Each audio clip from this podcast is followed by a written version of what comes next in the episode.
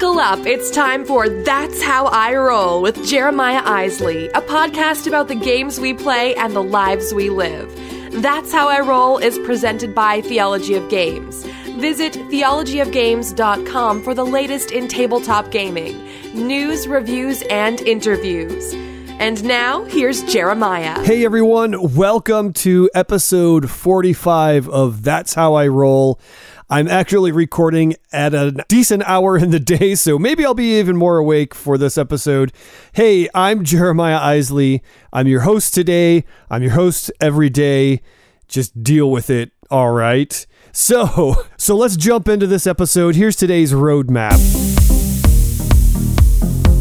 I am going to talk about what's good in the neighborhood, and we're going to swing by and actually there's no drive by review today. I'm going to do a preview of Origins. That's right, Origins is just a day or so away, and I'm going, and I can't wait. So I'm going to talk about just a couple things that I'm super excited to check out while I'm there. And we're going to take a second to swing by the corner of thought and conversation and also jump on the feedback loop. I'm excited for this one. Let's jump in and get going. So, what's good in the neighborhood? Yes, well, it's basically Origins. That's what's good. I know I teased a couple things in the last episode about some stuff going on, but I still can't share details. So, hey, sorry about that, but it's coming soon, I promise. Some really awesome stuff is going on in my professional life that you will all be able to take part in very, very soon and share that news as well. But uh, the big news is, like I said, I'm going on the road. I'll be going down to Origins in Columbus in just about a day or so. By the time you are hearing this, I might already be there. And I would be remiss to mention that I was up late last night watching the Cavaliers fight valiantly but fall to the Warriors. It was a fun run, it was a great postseason. The Warriors are a team that is stacked that has it's just never happened like this before. There's never been a team that completely loaded. And we just we had a super team, they had a super duper team.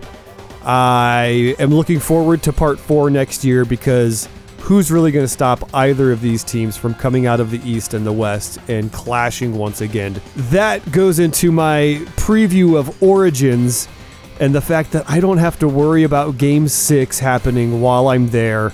As sad as that is, I'm just trying to look on the bright side of life.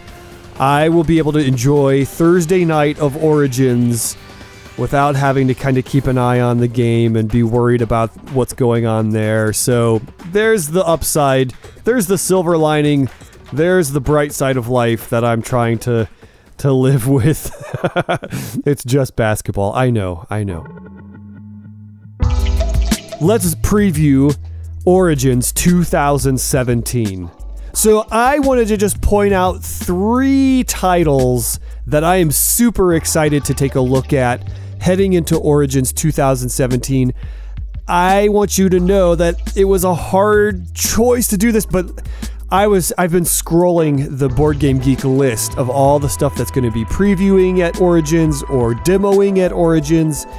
And it is so, so hard to, to pare that down. I might just throw out a couple honorable mentions at the end of this, but I did want to talk a little bit just about three titles that I've really, really been looking forward to. The first of which being Heroes of Land, Air, and Sea. This is the newest, biggest, bestest, super awesome game that Gamelyn Games is releasing. The Kickstarter went crazy. There's it, it just blew the doors off. There's all these awesome components that are going to be included in the game now. And I really am excited to see this thing. It is it, it's just a massive scale game that is supposed to be super easy to learn. And I've already set up a time. Michael and I, and a few of the guys that are coming with me to help cover the con, are going to sit down and play this bad boy. And I can't wait. So check out you I'm going to put links in the show notes. Check out that link. You can find out all there's a whole bunch more going on with this game. They actually are offering I believe a pre-order that is at the same price as the Kickstarter price. So between now and July 3rd, I believe, you can actually get like the souped up deal that this thing was on Kickstarter, even though you may have missed the Kickstarter campaign. So check that out. You'll see it in the links in the show notes. The second game that I'm super pumped about checking out is Hunt for the Ring. Now, if you go over to the last episode of Theology of Games podcast, my buddy AJ, who joined us, who is joining the TOG team, mentioned this game, and I am so, so pumped for it. It's from Ares Games. It's a hidden movement game based on Frodo and the Nazgul. So Frodo's trying to get to Mount Doom, and the Nazgul are chasing him, and it's hidden movement. So think like letters to letters to Whitechapel or Specter Ops, something like that, but set in this cool Middle Earth, Lord of the Rings uh, setting. Which, uh, are you kidding me? That's so awesome. Really can't wait to check this out. They're not actually selling it yet at Origins, but they are demoing it, and I will be at that booth demoing this game. You better believe it. Be ready to hear lots about that in the next episode because I'm going to tell you guys all about it. I'm really looking forward to it. The third and final one, which, uh, like I said, probably won't be the final one, I'm going to do some honorable mentions here, is Century Spice Road from Plan B Games if you go back to, oh, I don't know, an episode or two back in the Theology of Games podcast, Scott actually mentioned this. He's played this game. I think it was like a preview copy, or I don't know. All I know is it's going to be at Origins. And this is the game that people are saying is a Splendor killer. I don't actually own a copy of Splendor, but I've played it several times. It's a really fun, easy to play, easy accessible game that I really enjoyed. And if this, like a lot of people are saying, oh, this is the Splendor killer, this is to do it. And it's part of a trilogy of games. It's the first of a trilogy. So I'm really excited to check this one out, get down, get it on the table and really get uh, get my hands on this one and see if it's really going to kill Splendor for me and for the rest of my gaming group. Because if it does, that is that's unreal. That's super cool. Okay, so just a couple quick quick hitting honorable mentions and man it was really close i really wanted to include more but i wanted to be sort of succinct with this episode one is unfair from cool mini or not uh, just this, it looks like a really hysterical spin on like Roller Coaster Tycoon or something like that. Really looks fun. Really look looking forward to playing that. Fireside Games has a couple games coming out, um, Hot Shots and Kaiju Crush, and those both look really good. Foxtrot Games, uh, my buddy Randy Hoyt is really. I, I think it's going to be available there, or at least for demo but it's a game called The Fox in the Forest, which looks like a lot of fun. Um, can't wait to check that one out. Oh gosh, there's a ton. The Dresden Files games from from Evil Hat, Unreal Estate is I I, I always have a hard time saying that because it's like a weird play on the words. And Stroop from Grand Players Guild, Arena of the Gods from Yellow Games. Yeah, that looks really really sweet and there's just there's a ton more. I actually have this whole, whole long list that I've been emailing to myself. Element from Rather Dashing Games. Just uh, there's a ton of games that I really really want to check out, and I'm super excited. So that's just a quick preview of Origins 2017. Stay tuned next next episode. Maybe the next two or three episodes uh, will be all kinds of recap from Origins 2017. Maybe a couple hot episodes that come in hot right from the the show itself. It just depends on how everything lays out and how much time I have, but I hope to do some live broadcast and maybe a couple interview snippets to drop in next episode of That's How I Roll. So look for that coming up very, very soon. I'm so excited for Origins. Welcome to the corner of thought and conversation. Which way will you turn? Why not hang a right and join in on the conversation by tweeting at Theology of Games or sending an email to theologyofgames at gmail.com. So, um, we'll talk about the feedback loop in a little bit, but a couple people are like, man, super heavy topics last episode in the feedback loop. So I'm going to keep this one kind of light. I'm going on the road, and the the on the table question for this episode's corner of thought and conversation is. Uh, what are your favorite games to travel with? I'm going to be on the road. Obviously, I'm not going to pack any games because there are uh, innumerable, innumerable, numerous, tons of games waiting for me in Columbus, Ohio. So I'm not packing anything this time, but I always try to pack games when I travel. Um, so, what are your favorite travel games? What work well, like just packing in a bag? What works well playing in a car, on a plane, in a box with a fox? Just um, you know, what works well to get to get on the road and, and bring a game with you? And you know, maybe there's there's genre and game type considerations that take place like what's something that you can play well like it's just a quick night that you're on the road that kind of thing. Let me know what you think about that. I always try to go for single deck games like star realms or some of the Fluxx games or dice games like ninja dice or bears which is a great probably one of my favorite dice games outside of uh, tiny epic galaxies. What do you guys think about that? Hit me up with some ideas for traveling with those. Would love to hear it. Would love to hear that. So the question that goes with that is, uh, what is the favorite place that you've traveled to? I am. I like to consider myself a pretty comfortable traveler. I have not actually gone far outside of the U.S., but I've been in many, many states in the U.S. And I think my favorite. Uh, this is a hard question for myself. So we honeymooned in Alaska, which was gorgeous. It was this great, great trip, and it was just beautiful up there. So my wife and I, 15 years ago, made a trip to Alaska. In that same year, we also made a trip to Hawaii, which is just it's a tropical paradise, people. It doesn't feel like the US, you're still in the states, but it doesn't feel like it. Um, so those are those are my top two. I don't know that I could narrow it down. I also love big cities. I love New York City and Chicago. I've been to LA before. I, I can get down anywhere, Las Vegas, whatever. But if I had to pick a place that I've been to that I that was probably my favorite, it's going to be Alaska or Hawaii, and I'm not gonna I'm not gonna pick a favorite because I just can't. All right, just I can't. So let me know what you think. What's your favorite place to travel to? And what are your favorite games to take when you're traveling? It's time for the feedback loop. Get in on the conversation by tweeting the show at Theology of Games or emailing theologyofgames at gmail.com.